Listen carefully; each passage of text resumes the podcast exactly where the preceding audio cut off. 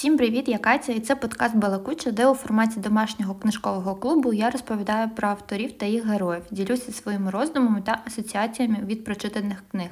Сьогодні в нас шостий епізод Гретхен Рубін Проєкт щастя. Одного дня ви раптом розумієте страшну річ: життя минає. Ви ставите собі питання, чого я хочу від життя, і приходить відповідь: Хочу бути щасливою. Ви ще трохи міркуєте про власне життя, чи ви відчуваєте себе щасливою зараз, чи все вас влаштовує чи ні.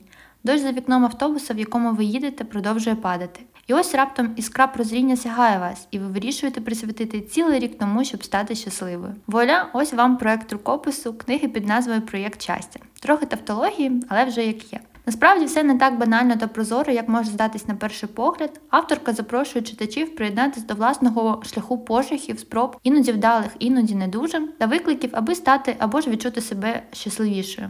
І це все на тлі того, що вона не лише окрема людина та особистість, вона запрошує нас у свою родину. Тобто це не проект незалежної вільної жінки, яка поїхала на балі в пошуках просвітлення та дзену. Це історія жінки, яка має роботу, двох дітей, чоловіка.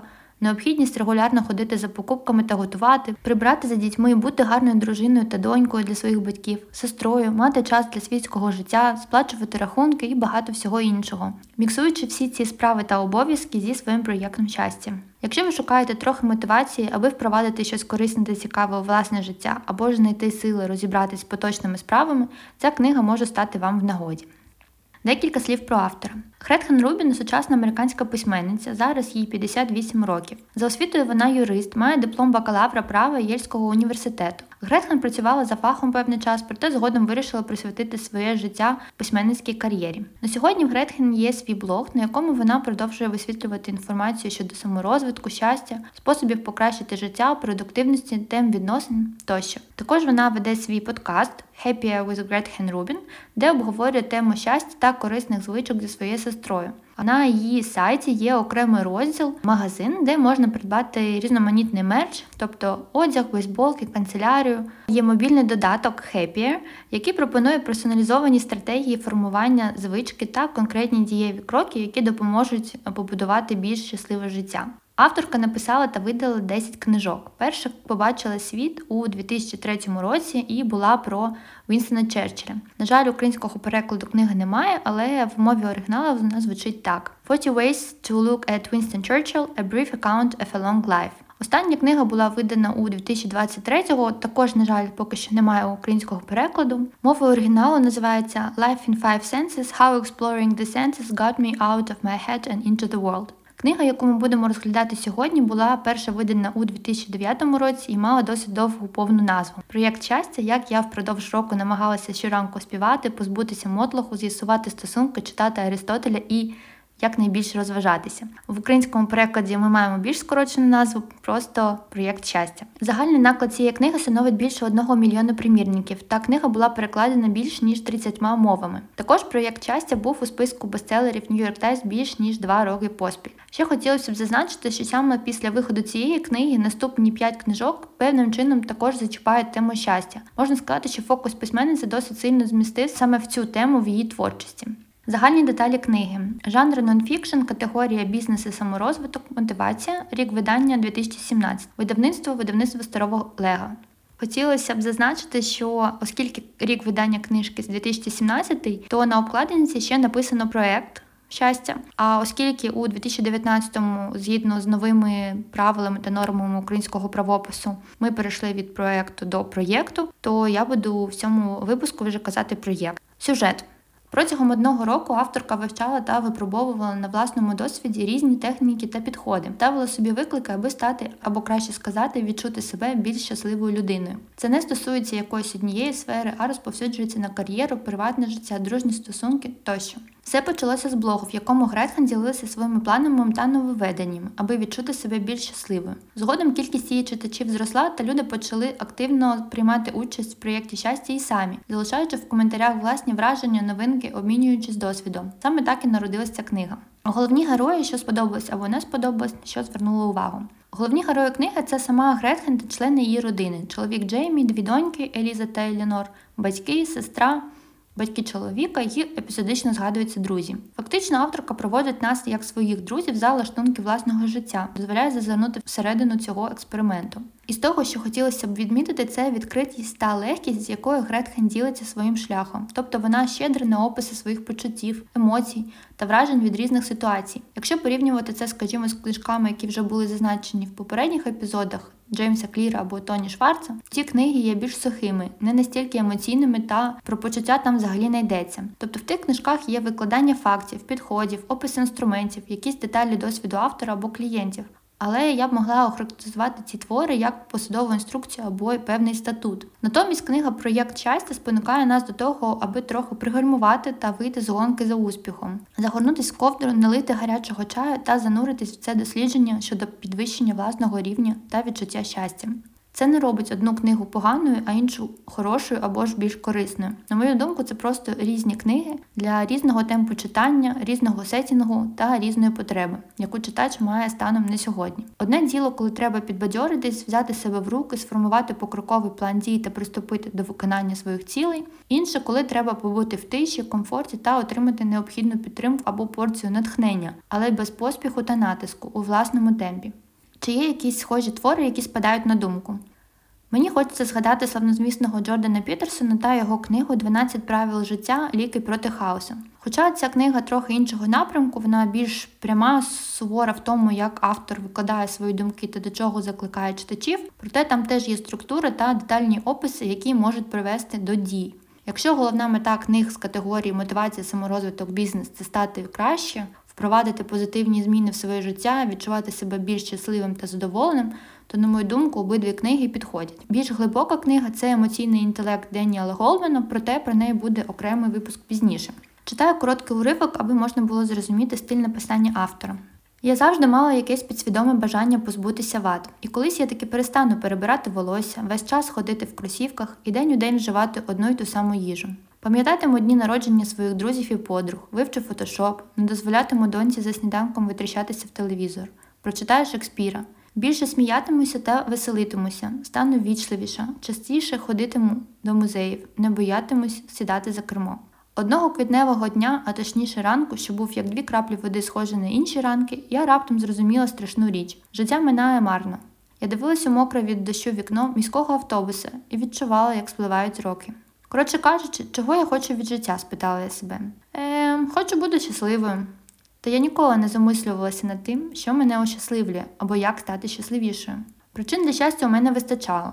Я була одружена з Джеймі, високим чорнявим красенем, якого кохала донестями. У нас підростали дві гарні донечки семирічна Еліза та однорічна Елінор. Я писала книжки, хоч починала як юрист, жила в улюбленому місці Нью-Йорку.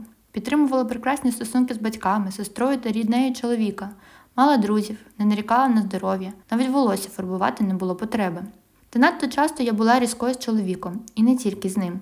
Депресувала через найменшу прикрість на роботі. Стосунки з давніми друзями зійшли на нівець, страждала від нападів меланхолії, невпевненості у собі, апатії та безпричинного почуття провини. Через заплакане вікно автобуса я побачила дві постаті, що переходили дорогу. Жінку приблизно мого віку, яка одночасно тримала в руках парасольку, читала щось з екрану свого телефону і котила дитячий візок, та дитину в жовтому дощовику, яка сиділа у візку.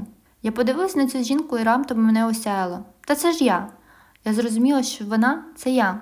У мене теж є дитячий візочок, мобільний телефон, будильник, квартира, сусіди. А зараз я сиджу в автобусі, який курсує містом і щодня возить мене туди-сюди через цей парк. Ось воно, моє життя, хоч я ніколи особливо не замислювалась над цим. У мене не було ані депресії, ані кризи середнього віку.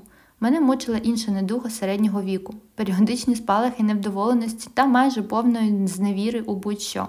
Невже це справді я? запитувала я, переглядаючи ранкову пресу чи перечитуючи свій мейл. Невже це справді я? Ми з друзями часто жартували з почуття прекрасного дому в цій миті, коли, як у пісні Девіда Берна, нас час від часу накривала думка. Та це ж не мій прекрасний дім. Невже це справді він? запитувала я себе здивовано і сама собі відповідала так, це він. Асоціації. Можливо, я трохи романтизую свій досвід читання цієї книги, проте в мене були асоціації, ніби я не просто читаю книгу, а дивлюсь серіал, таку легку романтичну комедію з елементами драми, щось на кшталт секса у великому місті. Проте замість Керрі є Гретхен, яка більш психологічно стійка, зріла, вміє приймати свої різні сторони, як позитивні риси свого характеру, так і поважно ставитись до якихось негативних характеристик. Вона має чітку ціль та план, не завжди все проходить як у кіно, проте авторка ділиться своїми переживаннями та емоціями, що показує її як просту людину, таку саму, як і всі читачі. Тож, знову ж таки, в нас є розуміння співчуття до письменниці та її шляху впродовж проєкту щастя. Загальні враження. Я люблю структурність і те, що авторка розклала весь рік експерименту на цілком передбачувані місяці, це досить зручно.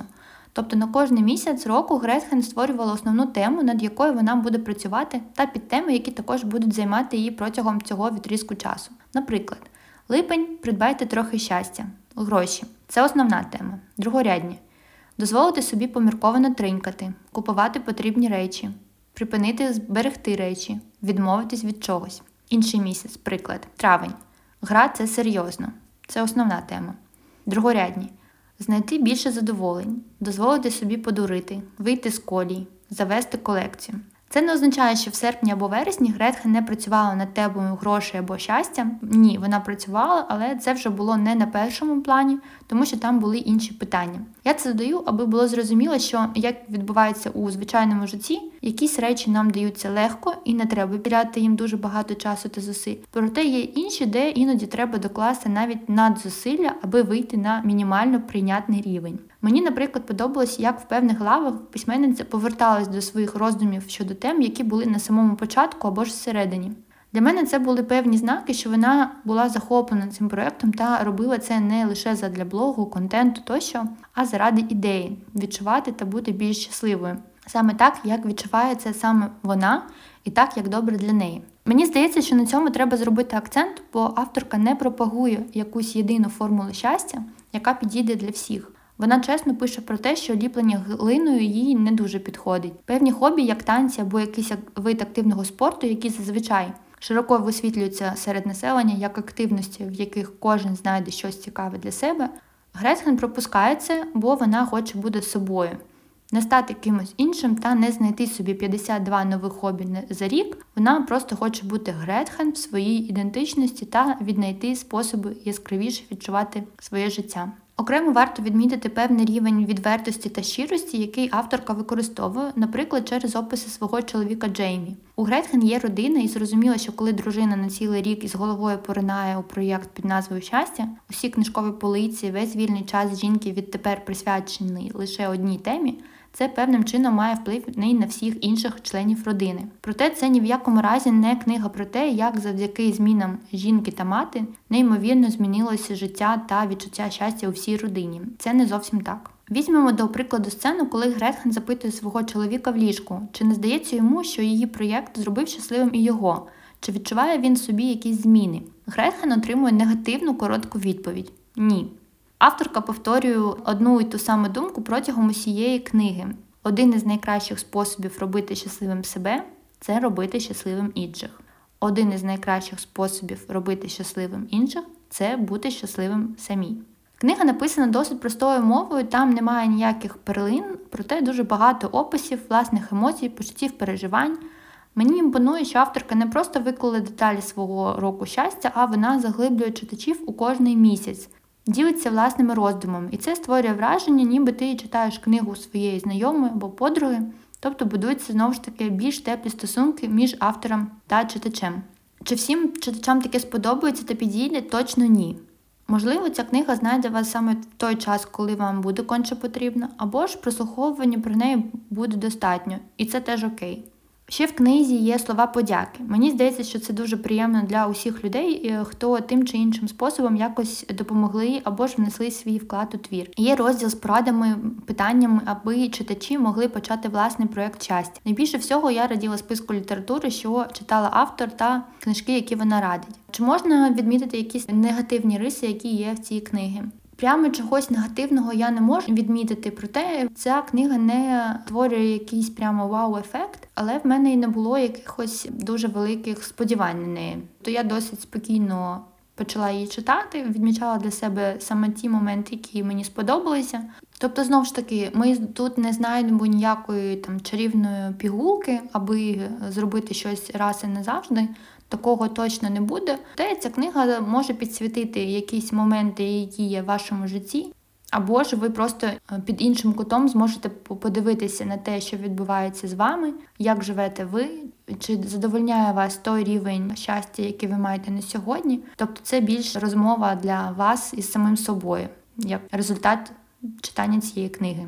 Якщо підводити підсумки, то ця книга може стати гарною допомогою та вказівником для всіх зацікавлених у позитивних змінах в своєму житті, у тому, аби бути більш присутнім в тут і зараз, бути вдячним та тих, хто бажає краще розібратись в питанні, а що є щастя для мене, як я розумію, що я щасливий, що робить саме мене щасливим та як я можу зробити щасливим своїх близьких.